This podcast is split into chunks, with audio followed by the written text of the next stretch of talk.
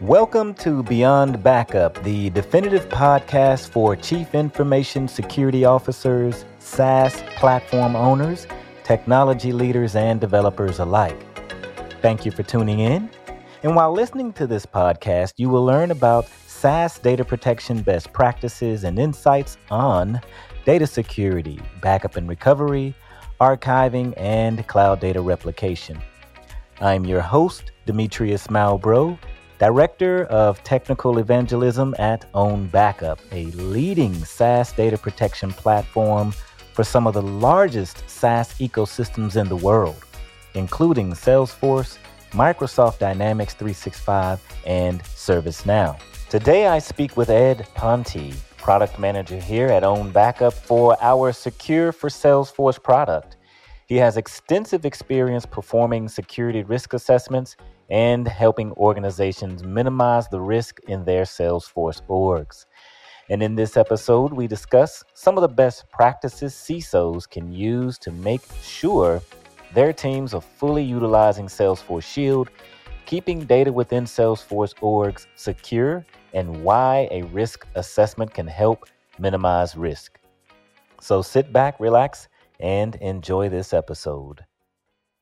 Welcome to Beyond Backup. Ed, how are you today? I am doing terrific, Demetrius. Really excited to be here with you today. All right, Ed. I uh, truly appreciate the time that you're taking out to have this conversation with us today here.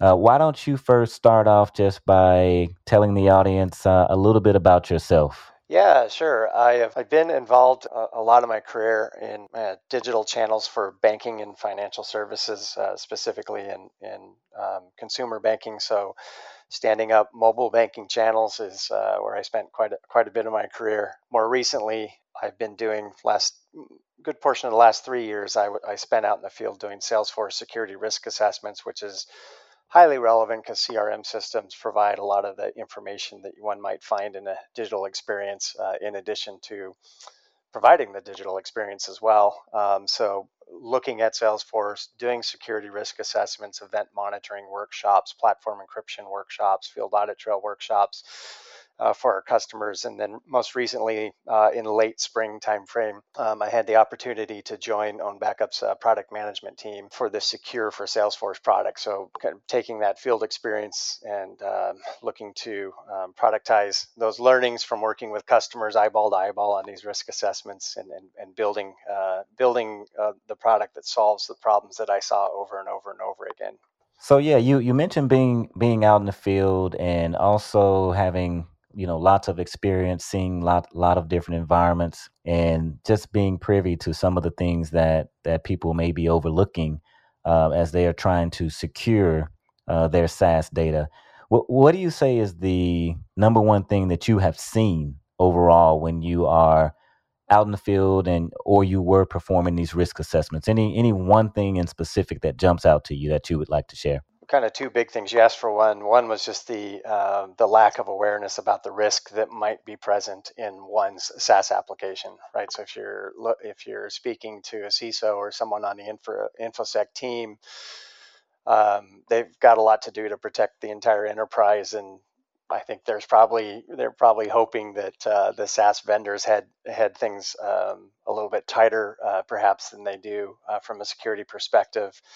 Um, not that the SaaS vendors do a bad job. That you know they have a vested they're they have a vested business interest in keeping their side of the shared responsibility model very secure. It's core to their business. Um, but um, when it comes to protecting uh, my own data in the cloud, if I'm part of the InfoSec team, uh, I think I've just kind of hand waved it as like, oh, no, that, those things are fine. They're managed by the vendors. And they're not, right? The, the, the data was pretty horribly exposed, but it all the root cause really started at just a lack of awareness that there was any risk in, in those orgs. That's probably the, the biggest item.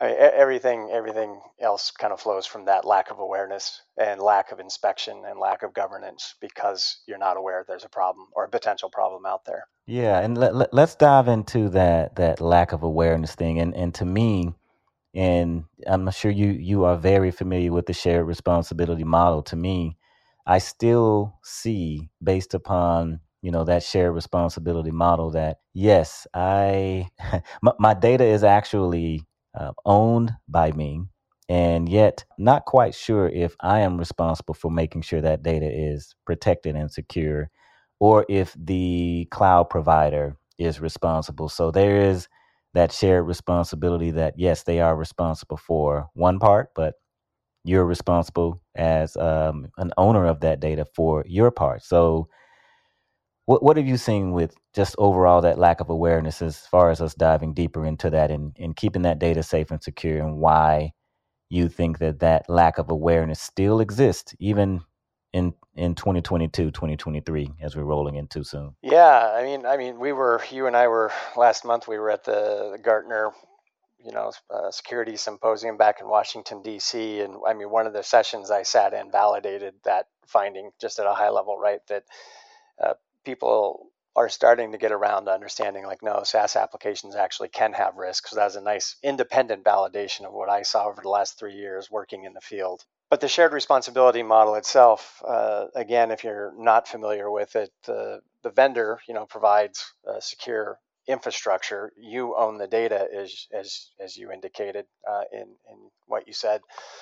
Uh, you also own um, authenticating users to make sure you have the right people with access to the right data and the rules-based access control, and you know everything that goes into uh, secure DevOps. Uh, if you're building on on the uh, on the application, something like a Salesforce, as an example, where you can build extensively. Um, custom business features uh, to support your business process, then you're responsible for securing your your DevOps process. Um, that's the people, that's the process, that's the tooling, um, required to implement secure DevOps. And so, um, but again, if you go back to where we started, if I'm not even aware I have a problem, yeah, as you might expect, there's there's a lot of gaps there, and that's just what I saw over and over again. It, it's um, a, a, lot of clients were very, you know, they had very robust policy um, that reflected the operating risk environment of the business. Those policies were implemented on their legacy applications, their client server applications that they happen to manage. Uh, but when it in, during our discovery process, when it came to asking, um, okay, great policies, great you have some expertise in implementing. Are you doing that with salesforce? The 99.9% answer was no. And so you know it's just um, so there's a there's there's a lack there's lack of maturity then in securing that cloud application that that saas platform. Salesforce again specifically is the one that i was dealing with. So there was a lack of awareness and maturity in in securing the application uh, from an infosec perspective. And then if you flipped it over and you look at the administrators and the devs they had pretty good awareness usually of authentication policies, although always a lot of violations, just not locking the front door to the application as well as, as you could. And most frequently that manifested in you'd have the most privileged users in the org with with the lowest lowest barriers to access, uh, as an example. Yeah, and so but they're you know they're so they're the admin teams they have they have a good uh, a, a, reasonable uh, understanding of what they should be doing. Locking the front door wasn't always implemented well, but they don't really understand how the different features and components of Salesforce might contribute to uh, exposing data to some very unnecessary risk. Um, and so that's that's really part of what we were doing during the risk assessments was you know, educating, educating the infosec team, educating uh, the admin team, and bringing those two uh, two different groups together to be able to speak uh, in a more common language. Because the admin team, of course, speaks in Salesforce's case, they speak Salesforce jargon like org-wide default or outbound messages or right, like these types of terms. That doesn't mean anything to the infosec team. It's like, well, what's the risk? I, I know risk language. You know, these features of your SaaS application. I've got a lot to manage. I'm not. I, I don't go deep into the jargon of anything that I have to manage necessarily. Let me ask you this: you you mentioned that you you've seen a lot of environments, but does it have anything to do with the size of the org or the size of the environment, the number of users, and the number of people that are actually responsible for you know managing that that SaaS environment, especially like Salesforce? Is there anything based on the size of that org and that organization that you've seen, or does it not have anything to do with it? I it, it can at the extreme on the low end. Uh, they can actually. There were some medium-sized customers where there was only you know an, an admin or two supporting uh, the org that we happen to be looking at. And they're they're worse off. They have more burning fires. But the just the basic missing the basic blocking and tackling because of a lack of maturity in securing Salesforce uh, from some of the largest companies in the world that we reviewed their orgs, uh, you know, it, it, it, didn't matter. Um, and again, it, it, they may have. Um, uh, we talked about the immaturity in managing uh, risk of the of Salesforce, but you know these these folks were very mature, very expert in deploying and support, building, deploying, and supporting business capabilities on the admin side, and then you know robust policies and some really good work on other app securing other applications and securing um, the enterprise uh, on the infosec side but just again that lack of maturity uh, when it came to managing uh, the security posture of salesforce. Okay and just to be more specific so salesforce has a, a product called shield and that's what platform encryption event monitoring and field audit trail right? What are some of the things that let's say CISOs, chief information security officers, should make sure that their team is taking advantage of when they indeed have Salesforce Shield? The implementation of any of those products, first of all, they're, they're great products, right? They're great products for helping to fulfill your side of the shared responsibility model. But they can be difficult to implement and you need to where you really need to start is classifying the data identifying what information in my org that's supporting one two three different um, business processes. Where's the sensitive information in the org? Um, having that clarity uh, is is the first step uh, regardless of which one of those applications you happen to be implementing first. Um, so if we take uh, platform encryption you're going to have to know what those sensitive fields are because those are going to be your targets for encryption. Um, if you're doing field audit trail, those are the fields that you potentially might want to track. If you're doing event monitoring, it's going to tell you entities or objects that you probably ought to be monitoring because uh, they have a lot of their sensitive fields, they have a lot of usage. Um, and it, one of the one of the items you can do is um, filter on queried entities and some of the event types. And so having that information of where do I have concentrations of risk and marrying that up with, you know, where does that also coincide with users with a, a lot of users with access to that information? Super, super helpful for the event monitoring. Um, but in in in terms of event monitoring and platform encryption, it's not uh, you don't just flip a switch and you're protected. Um, I think the other thing that there may be a lack of awareness about is that you know it can be a pretty sizable project to get each one of those applications implemented correctly. And then if you haven't, and we often did not see, in fact, it was trying to think if there was any time that we did see a real robust security program for Salesforce. It's not just implement once and forget it. You know, these orgs are constantly getting new fields again to the point that you can build on the platforms you get process sprawl in, in terms of the process that is being supported by the org. So you get more sensitive data. Uh, just a long way of saying you, you have to build into your security program maintaining uh, every single one of those applications, um, making sure that you've encrypted new fields if that's what you need to do, making sure that you've uh, rotated your keys for encryption, making sure that you've updated your, your monitoring capabilities to be monitoring those new fields that are used in that new business process that was just deployed, you know, a month ago. That all requires maintenance. And if you don't have a security program that's forcing you to come back around and look at it, and again, that was very rare to find to the point where I can't even remember a single customer that had that robust of a security program around Salesforce. There, there, there's a lot there. Again, getting back to where I started, it's just not flipping a switch. You, you have an implementation project and you have a security program to continue to manage that well. And that may not be obvious. Again, if you're setting from the, if you're starting from the point today where gosh, I'm not even sure if I have risk in Salesforce. Uh, if you're in a regulated industry and you have a mission critical app, you probably do have risk if you're like the others that I saw. There's just going to be a lot of investment that needs to occur to get you up to up to speed and well protected. You you mentioned data classification quite a few times and to me in my mind that that should be something that is probably fairly simple to implement. Is is that not the case? Like especially in Salesforce? yeah, oh, it's a great question. Uh, it's um, and you're laughing, so I guess it's more it's difficult than you might.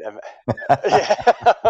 well, I'll go back to uh, the, as soon as you ask that, it comes to I won't name the customer, but yeah, very yeah, large, sophisticated financial services customer.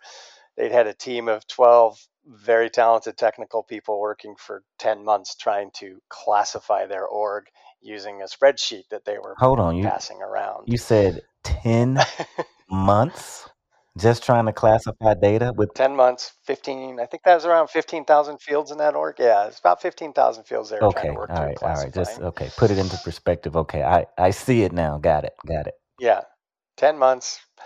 They came to us. Uh, they were they were trying to do a platform uh, encryption implementation. They had a hard deadline by the end of the year. Um, so uh, when we did that workshop, we had uh, they were about uh, 70 80 percent of the way done. We went through. We we brought we in two weeks we we had them to all fields classified and an implementation playbook. Um, hmm it just so happens our, our secure application makes it a lot easier um, to do the classification. The tooling's there. Uh, you got to pick through it on the Salesforce platform, but you got to pick through it field by field, or you have to use data loader and a, and a, and Yeah. a, a spreadsheet. And, and again, the spreadsheet passing around 10 people, 10 months. It goes back to maturity, uh, Demetrius. Again, going just back to things we, t- we spoke about. They'd never actually classified data before, which it's not a black art. It's, it's, it's just methodical and pragmatic in the way you step through it. Um, but the, they just had never really Yeah, but com compliance, right? And regulations and audits and things like that. Oh my, Right. right? For sure. I would I would think, Yeah. and you know what? I think we have a a podcast title now. Compliance, regulations, and whatever else. Oh yeah. my. Oh my. But but anyway, yeah, th- this is very very helpful. And another thing that comes to mind is, you know, also tapping in tapping into your expertise is, you know, just do you have any recommendations on, you know, how those in control of managing like multiple SaaS environments, right? It it just doesn't happen to be, you know, Salesforce or Microsoft Dynamics or even ServiceNow. Or how can they guess get more resilient, um, especially in addition to also making sure that their data is secure. So, any recommendations just from an overall, you know, being more resilient perspective, and other than the lack of awareness that that you mentioned? Yeah, I think so. Um, and again, I, I come from a place of nobody, uh, nobody has infinite resources, right? And so um, I think like the first, the first step and and the gap, one of the first gap, because there was the lack of awareness in infosec that they might have a problem in their SaaS environment. It's collaborating with the admin teams for those SaaS applications because your infosec uh, person or team and your admin team for the different they, they really need to be working close together because they bring um, different strengths um, infosec knows how to secure uh, and and they're very familiar with the policies and the compliance needs um, and the admin teams are are more familiar obviously with administrating the platform and what the platform features are whatever it is salesforce servicenow dynamics whatever it is but also very importantly in understanding how the platform is used to support the business. And so I think where you, uh, where I in InfoSec's shoes trying to tackle this problem, knowing that I have a lot to protect in addition to the SaaS application or SaaS applications, let's start with the interviews. Like, how is this org used to support the business? Because not all rigs, uh, not all orgs are risky, and you know you don't. Again, going back to finite resources, you need to spend time where it's important to spend time, and there's some stuff that you don't need to spend time on, even if you had resources. And so, interviewing and understanding like the risk profile uh, for a given SaaS application, is it supporting a process that handles sensitive data in some way, mergers and acquisitions, or you know, healthcare information, or PII. Um, what type of information is in this business process that's landing in this org um, that I might need to protect? Because uh, that'll give you, if you had a hundred different SaaS applications, you know, you probably, I don't know, I'm just, I'll pull a number out of the hat. Maybe there's 20 of those instances that you actually need to focus on because they're really putting your business at risk. So starting there, uh, interviewing, starting to build that relationship between InfoSec um, and the, the line of business admins would be uh, uh, the perfect place to start. And then going through some type of a risk assessment process. Um, if I've if I've profiled, I know where I need to focus. I've started a relationship uh, with the business admins um, for those SaaS instances. So let's take it to the next step. Um, classification of those orgs that were deemed risky would be a great place to start. Um, why? Uh, because you have to know the eh, understanding the again finite resources. I don't have to protect all 15,000 fields in my 15,000 field org. I probably have to protect somewhere around 1,000 to 1,500. So, you know, how do I efficiently go? Well, I understand the what to protect. How do I understand that?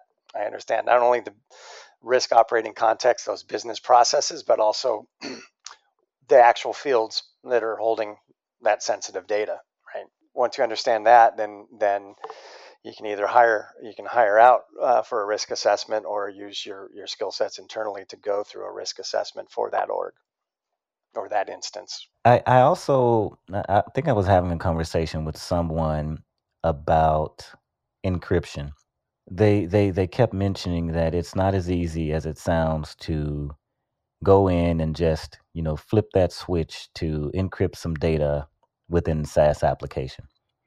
Do do you know why that might be a comment that someone made to me? I, I just it, it escapes me right now and I, I think I know the answer, but what what are your thoughts there just around encryption and turning it on and making sure that it is is set properly? Yeah, you end up with so when you implement um, so um, Salesforce the Shield platform encryption is field level encryption. It is not tenant level uh, or database encryption, right? It's uh, it, it, it's field level, and when you're doing field level encryption, the way the field is used in sorting or filtering views or reports, right? You can break things. Um, the other thing about field encryption is that not all data types of fields are supported for encryptions. So if you look uh, again, I'll focus. Salesforce is kind of what I know your numeric fields, numbers, currencies, percentages, as an example, which when you start looking at SOX regulation can sometimes put you in, in the danger zone. Can't encrypt them. They're not supported for encryption. Wrong data type. So you, you have those issues. Is it supported for encryption? Is it not? Uh, if it is, I, is it going to break anything in my application?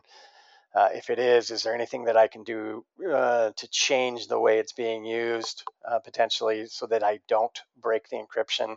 Um, can I use uh, deterministic as an example as opposed to probabilistic for Shield platform encryption? That'll get you past some of the some of the filter usage where you're doing direct equality comparisons. Um, yeah, so when you're going through field by field, uh, yeah, it's it's it's quite challenging again, not to plug our own stuff. Fortunately, we automate a lot of that checking because otherwise it's very tedious. If you have a thousand fields you want to encrypt, it can be pretty tedious trying to identify all the things you might break by encrypting uh, a field that is supported for encryption. Mm, yeah, I think it, it, it, can be easier if you're doing the tenant level encryption, like Salesforce is, uh, seems to be coming out with soon. Mm-hmm. Um, that will be easier for those that don't have a hard requirement around um, managing their own encryption keys. That might right. be a, a, great way to flip a switch and say, yes, all my sensitive, all my data is encrypted, sensitive or not. But that's not the reality with Shield platform encryption. Okay, so so encryption, just flipping that switch and saying, yes, I am going to encrypt all of my data in the cloud in my SaaS app. It's not that easy, is what you're saying. Potentially, there not. has to be some yeah, there, there has to be a process before to understand and some of the nuances around, you know, what you are about to encrypt and how that's going to affect the data down the line and all the other things that are connected to those particular data sets, right? Yeah, potentially, depending on the type of encryption that the vendor's supporting. So if it's field level encryption, you've got a you do definitely you definitely have a project ahead of you. If it's full tenant level encryption like Salesforce is coming out or your other vendor, uh, then then it may be a lot like flipping a switch. It, it's the answer is it depends. Okay, yeah, and you know maybe one or two more questions, and you know just for everyone here, you you you won't be able to see this because it's only audio, but. Uh, Ed, I did not know you were a Raiders fan, and, and we, we just got back from from our mid-year kickoff, and uh, we were in that stadium. How did you feel? Felt had great. you already been there before? I or had. I'd, I'd it- done a tour about Oh, a, a year ago, okay, but it was it was wonderful to be back in Allegiant Stadium. Yeah, it was a pretty exciting night for me for sure. But you hadn't. Well, maybe you've been in the locker room too before. yeah, I guess. yeah, Okay. All right. yeah. Maybe I should have left this question out.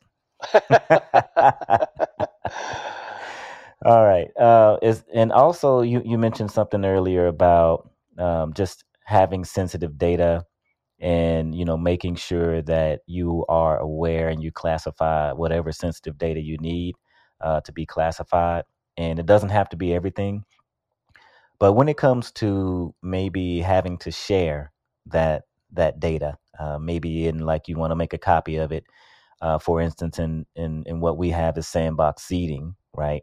Um, giving someone else access to that data, and that maybe they shouldn't be looking at someone's social security number or phone number or address or whatever the heck that may be. What what do you say is the way in order to maybe prevent that from happening or, or making that easier?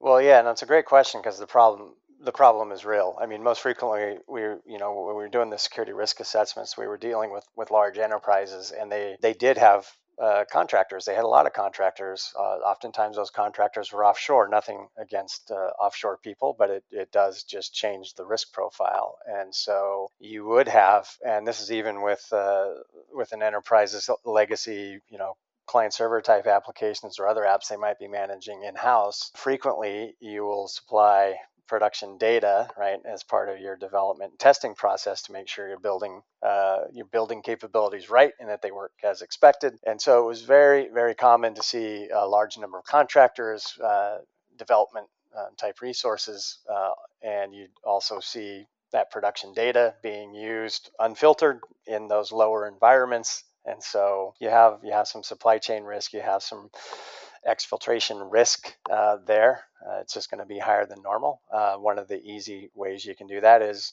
make sure that you mask or anonymize sensitive data before it's used. But again, it goes back to it starts with, well, what is that data in my org? It's not all the data, it's some subset of that. And then making sure that it's properly anonymized uh, as it as it's you know uh, used to seed a lower environment for development or testing.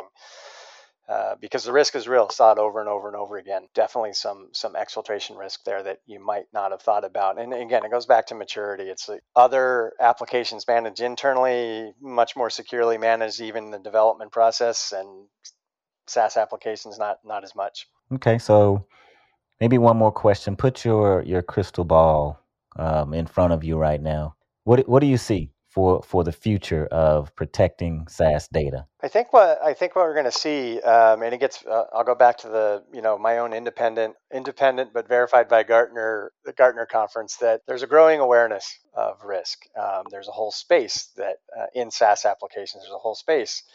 Um, Yep. Posture management for for SaaS, right? That we're in, um, and everybody's surfacing a lot of information, and that's great, but it's not actionable. Um, I think as I look forward, uh, the next big challenge to solve is really truly going to be identifying and communicating what the risk of any given control state uh, or setting mismatch is. Because at the end of the day, you need to come down to if you have 100 things to fix, you probably only have the bandwidth to fix 10. Um, and if you don't have a risk prioritized list, it's hard to know, well, what are the 10 things that I need to fix this year that I can actually get around to? What's going to make the biggest impact in making sure that my security posture uh, is better or, or enhanced? Can't do that if you're not identifying, assessing, and communicating about the actual risk of the findings, right? The gaps. Um, just spraying up a bunch of information, uh, great. you know, not helpful though when it comes to actually fixing it. Awesome, awesome. And uh, I, I I always like to maybe leave a plug for the younger generation, especially those who have just graduated from college and they are, you know, moving into the IT industry, maybe their first job, and they are interested in security. What piece of advice would you give give to them? Just one thing, not not Yeah. not twenty. Don't we don't want to overwhelm I think. I think uh, to me, it's always I've always been a mix of business and technologists, and so it's understanding the risk of anything that you're working on that you implement. What is the actual risk or the impact to the business? Um, I, I, think that's going to provide clarity of where to focus uh, and where to produce high value results. You know, you get inundated as a young person um, interested in security. You, nobody can fix every problem. You got to fix the important problems. Mm-hmm. Um, so you have to understand business impact. All right. How does what I'm doing connect to the business? Well, you've you've heard from Ed Ponte. So uh, Ed, I, I really appreciate you you being on on Beyond Backup and just giving us some insight, uh, giving us a peek into your expertise that you have, and uh, just you know, me leaving here a little more knowledgeable, and I'm sure the audience will will also be more knowledgeable as well. So thank you for for being on Beyond Backup. Hey, Demetrius, thank you for the time today. I hope something that we talked about today was useful. I mean, there there are some real world findings and observations in there that hopefully uh, your audience will find useful in securing better securing their their SaaS environments. All right, thank you. Thank you again for listening to this episode of Beyond Backup, hosted by Own Backup, where we empower thousands of organizations worldwide to manage and protect your mission critical data to drive your business forward. To learn more, please visit ownbackup.com and be sure to tune into our next bi weekly episode.